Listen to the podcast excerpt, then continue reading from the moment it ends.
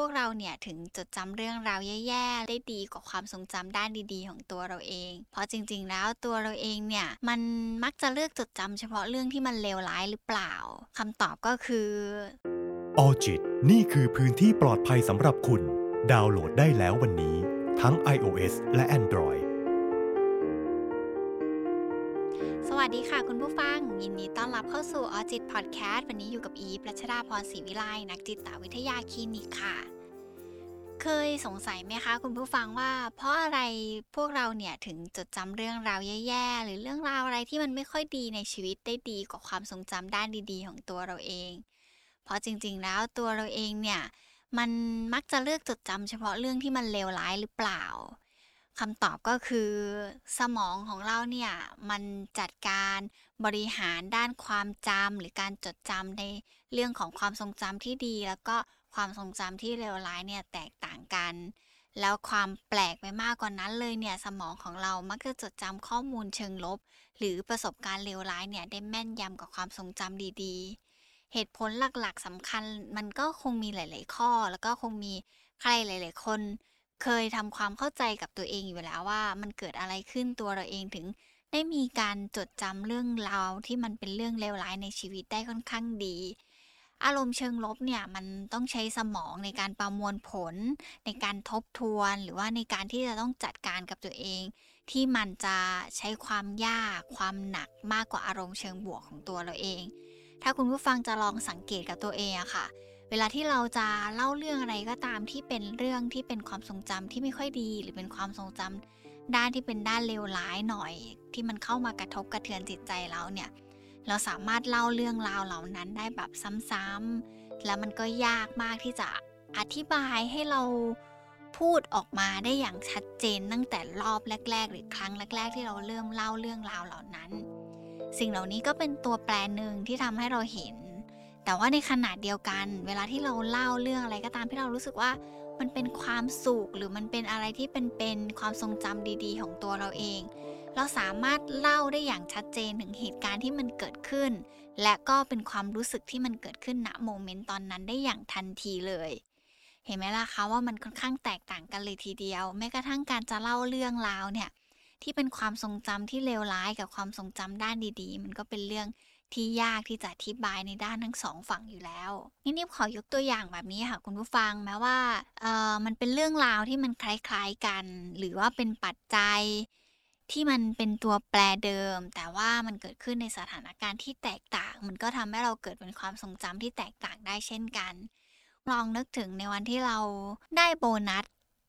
เข้ามาหลังจากที่เราทำงานมันหนักหน่วงตลอดทั้งปี ในวันที่โบนัสเข้ามาเป็นจำนวนเงินที่เรารู้สึกว่า โอ้มันภูมิใจในตัวเองจังเลย หรือรู้สึกดีใจจังเลยที่เราได้โบนัสตรงนั้น เราจะจดจำความรู้สึกของการได้โบนัสตรงนั้นได้เพียงแค่เสี้ยววินาที ความรู้สึกดีใจ ความภูมิใจหรือความตื่นเต้นต่างๆ เนี่ย มันมักจะหายไปหลังจากที่มีเหตุการณ์อื่น ๆ มาทับ หรือว่ามีเหตุการณ์อื่นเข้ามาในชีวิตของเรา แล้วสิ่งเหล่านั้นก็จะค่อย ๆ เลือนลางหายไป แต่ในขณะเดียวกันนะคะคุณผู้ฟัง ถ้าเจ้าก้อนโบนัสตรงนั้นของเราเนี่ยอยู่ๆวันหนึ่งที่เรารู้ว่าเราได้โบนัส แต่ในเวลาต่อมาเนี่ยเราจะต้องเอาโบนัสตรงนั้นไปจ่ายหนี้บ้างละให้คนนั้นจ่ายคนนี้ มันหายไปในแวบเดียว ที่เราคิดขึ้นมาได้ว่าความดีใจมันควรจะยังคงอยู่พอเงินก้อนนั้นมันหายไป เงินเป็นตัวแปรตัวเดิมเลย แต่ความรู้สึกของเราเนี่ยมันไม่เหมือนเดิมแล้ว แล้วเราก็จดจำว่าการที่เราจะต้องเอาเงินโบนัสมาจ่าย เอามาให้คนอื่นๆเนี่ยมันทำให้เราเล่าได้ซ้ำไปซ้ำมาและความรู้สึกบางอย่างที่มันเกิดขึ้นจากการที่นำโบนัส จากความดีใจในตอนแรกมาใช้เนี่ยเราเนี่ยจะยิ่งรู้สึกว่าเราจะจดจำแล้วก็ความทรงจำเหล่านั้นจะหมุนวนอยู่กับเราอยู่ นานกว่าความทรงจำด้านดีๆ ในวันที่เราได้โบนัสด้วยซ้ำ ซึ่งพอพูดแบบนี้แล้วความสุขที่ได้รับโบนัสเนี่ยมันเทียบเท่าไม่ได้เลย หรือว่าเทียบได้ก็คงน้อยกว่าปริมาณความทุกข์ที่เราจะต้องเอาเงินเหล่านั้นไปจ่ายหนี้ใช่ไหมล่ะคะงั้นถ้าเล่าแบบนี้ล่ะคะคุณผู้ฟังว่าเหตุการณ์ในชีวิตของหลาย ๆ คนที่ค่อนข้างคุ้นเคย มองว่าน่าจะเป็นประสบการณ์ของการมีความรักที่ตอนที่เราเริ่มมีความสุขที่ได้รักใครสักคนหนึ่งเนี่ย ทุกอย่างมันดูหอมหวาน มันดูระมุน มันดูคิดแล้วก็อิ่มเอมในหัวใจ มันสามารถทำให้เรายิ้มได้ สามารถทำให้เรารู้สึกว่าหัวเราะออกมาได้อย่างง่ายดาย แต่ในขณะเดียวกันเนี่ย วันหนึ่งที่เราจะต้องเลิกลากัน หรือว่าตัวเราเองรู้แล้วว่าเราจะต้องไม่มีคนนี้อยู่ในชีวิตเนี่ย ความทุกข์ที่เข้ามาจากการที่เราจะต้องจากลากันไปเนี่ย มันก็เทียบเท่าไม่ได้เลยกับความรู้สึกแรกที่เรารู้สึกว่าเป็นความรู้สึกรักที่มันเกิดขึ้นกับคนคนนี้ อย่างที่บอกอะค่ะว่าตัวแปรตัวเดียวกันเลยก็คือคนรัก ความรู้สึกและความทรงจำที่เข้ามาเนี่ยคุณผู้ฟังลองถามตัวเองก็ได้ค่ะว่า ความทรงจำในลักษณะของการที่เรายังคบกันอยู่ แล้วมีความรักต่อกัน กับในวันที่เราเลิกลากันไปแล้วเนี่ยความทรงจำในด้านไหนที่เราสามารถจดจำมันได้แม่นยำกว่ากัน สมองมนุษย์ของเราเนี่ยมันค่อนข้างซับซ้อนค่ะคุณผู้ฟัง แล้วก็มีงานวิจัยเนี่ยที่ค่อนข้างหลากหลายที่มีการนำสาเหตุที่ทำให้สมองของเราเลือกจดจำสิ่งที่มันเป็นประสบการณ์เลวร้ายได้ดีกว่าประสบการณ์ด้านดีๆเนี่ย หลาย ๆ คนหลาย ๆ ท่านที่ทำงานวิจัยเกี่ยวข้องกับเรื่องนี้มักจะบอกว่าความทรงจำในด้านเลวร้ายของเราเนี่ยมันเกิดขึ้นเพื่อให้ตัวเราเองสามารถอยู่รอดต่อไปได้ มันเหมือนเป็นตัวที่จะช่วยนำทางให้เราสามารถป้องกันอันตรายที่มีแนวโน้มว่าจะเกิดขึ้นในลักษณะเดิม ๆ ได้ ซึ่งเวลาที่เราพูดถึงทางด้านจิตใจ สิ่งหนึ่งที่อยากจะอธิบายแล้วก็อยากจะเล่าให้คุณผู้ฟัง ได้เข้าใจในมุมของการที่เราจดจำเรื่องเลวร้ายได้ดีกว่าเรื่องดีๆ เนี่ย เพราะว่าเวลาที่มีอะไรก็ตามที่มันเข้ามากระทบกระเทือนจิตใจเราเนี่ย แล้วมันก่อให้เกิดเป็นความรู้สึกแย่ๆเนี่ย มันจะเข้าไปกระตุ้นสัญชาตญาณของตัวเราเองได้ค่อนข้างดีเลย แล้วมันก็จะสอดคล้องกับงานวิจัยของหลาย ๆ ท่านที่ทำออกมาในเรื่องของการเอาตัวรอดหรือการที่เราจดจำเรื่องราวที่มันเลวร้ายได้ เพื่อให้เราได้มีชีวิตรอดต่อ เพราะเวลาที่เรา เกิดเป็นความเจ็บปวด หรือเกิดเป็นความรู้สึกแย่ๆ เกิดเป็นความทรงจำต่างๆ ที่มันไปในทางเลวร้าย หรือมีการก่อให้เกิดความรู้สึกด้านลบเนี่ยกลไกทางจิตใจของเราจะทำงานได้ค่อนข้างรวดเร็วมากๆเลย การปิดกั้นตัวเอง การกักเก็บความรู้สึกของตัวเอง หรือแม้กระทั่งการผักใสบางอย่างออกไป เพื่อให้ตัวเราเองไม่เกิดเป็นความเจ็บปวดอีกครั้ง กลไกเหล่านี้ล่ะค่ะ มันทำให้ตัวเราเองสามารถจดจำที่มันเป็นความทรงจำที่มันไม่ค่อยดีได้ค่อนข้างดีเลยอีอยากจะเล่าถึงเหตุการณ์ที่เกิดขึ้นกับหลายๆคน แล้วก็ทำให้เราจดจำได้ดี ก็คือการที่เวลาที่เราถูกใครสักคนหนึ่งทำร้าย แล้วเราก็รู้สึกว่ามันดูรุนแรงกับจิตใจของตัวเราเองจังเลย แม้ในช่วงเวลาหนึ่งเราจะเคยมีความรู้สึกว่า คนนี้เป็นความสุขทั้งชีวิตของเรา หรือแม้กระทั่งคนนี้เคยปกป้องเราแต่วันหนึ่งที่เขาทำร้ายเราเพียงแค่หนึ่งครั้งเนี่ยเราจะสามารถจดจำได้ตลอดเลยว่า มีอะไรบ้างที่มันเป็นสัญญาณเตือนของการที่จะนำมาสู่การทำร้ายได้บางคนเนี่ยมีเหตุการณ์เหล่านี้ฉายซ้ำไปซ้ำมาเพื่อป้องกันตัวเองไม่ให้เราเนี่ยจะต้องถูกทำร้ายแบบนั้นอีก แล้วถ้าหากเหตุการณ์นั้นแบบมันเลวร้ายมาก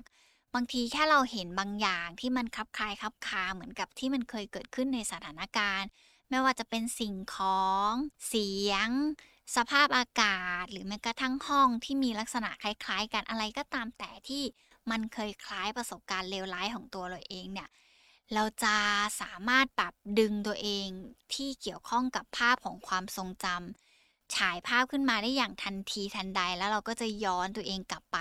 หาความรู้สึกเหล่านั้น โดยที่เราเนี่ยไม่ต้องพยายามที่จะต้องนึกถึงภาพเหล่านั้นเลยด้วยซ้ำไป สิ่งเหล่านี้ที่มันเกิดขึ้นนะคะคุณผู้ฟังมันเป็นเหตุผลของการที่ทำให้กลไกทางจิตใจของเรามันทำงาน กระบวนการทางจิตใจมันสามารถดีเทคความอันตรายของตัวเราเพื่อให้เราอยู่รอดกับตรงนั้นได้ แต่ถ้าหากว่ามันมีมากเกินไปแล้วมัน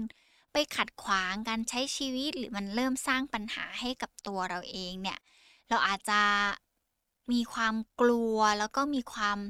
กังวลแล้วก็เกิดเป็นภาพอะไรที่มันฉายซ้อนไปซ้อนมา แล้วมันมากเกินไปเนี่ยมันก็อาจจะก่อให้เกิดปัญหาสุขภาพจิตตามมาด้วยนะคะ อย่างที่เคย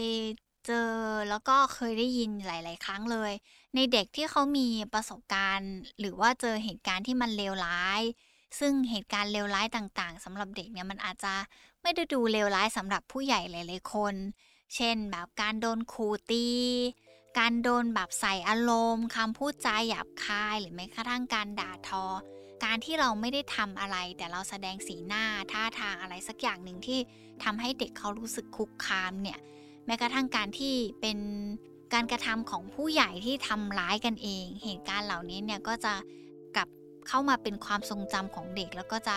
แปลเปลี่ยนเป็นความทรงจำเลวร้ายที่ฝังใจเขาไปจนโตได้เหมือนกันนะคะ และบางครั้งเนี่ยมันอาจจะกัดกินจิตใจของเขา ในยามที่เขาโตขึ้นมาเป็นผู้ใหญ่หนึ่งคนได้ด้วยเช่นเดียวกัน เวลาที่ฟังแบบนี้แล้วเนี่ยใครหลายๆคนคงมีโอกาสได้กลับไปย้อนมองตัวเองใช่ไหมล่ะคะว่าจริง ๆ แล้วในชีวิตเราเนี่ยเราจดจำเรื่องราวที่มันเป็นเรื่องที่มันเลวร้ายได้ดีกว่าเรื่องราวที่มันเป็นความทรงจำดี ๆ อย่างที่บอกไปอะค่ะว่ามันเป็นเรื่องของการทำงานของสมองของตัวเราเอง รวมไปถึงการทำงานของกลไกทางจิตใจของเรา เพื่อที่มันเกิดขึ้นแล้วเนี่ยมันจะได้เป็นเกราะป้องกันทำให้ตัวเราเองสามารถอยู่รอดต่อไปได้ บางคนบอกว่าไม่เคยเข้าใจเลยว่า เหตุการณ์ที่มันเกิดขึ้นกับใครบางคน หรือว่าแม้กระทั่งตัวเด็กที่มันรุนแรงเกินไปเนี่ยบางที มันไม่ควรจะจดจำสิ่งเหล่านั้น แล้วเพราะอะไรมันยังคงฝังอยู่ในจิตใจเขา อย่างถ้าลองนึกตามอะค่ะคุณผู้ฟังว่าอะไรก็ตามที่มันเข้ามากระทบกระทั่งจิตใจของตัวเราเองเนี่ย มันก็จะก่อให้เกิดเป็นบาดแผลที่มันอยู่ข้างในโดยที่บางทีตัวเราเองอาจจะไม่รู้ตัวได้ซ้ำให้คุณผู้ฟังนึกภาพตามง่ายๆอะค่ะว่า บางทีเราแค่เดินแล้วเราล้มมีแผลถลอกคุณผู้ฟังเชื่อไหมล่ะคะว่าความเจ็บปวดนั้นเนี่ย มันก็ยังคงอยู่กับเราตรงนั้นแหละ แม้กระทั่งแผลบางแผลที่มันเกิดขึ้นกับเราแล้วเนี่ย มันก็ไม่ได้หายไปซะทีเดียวใช่ไหมล่ะคะ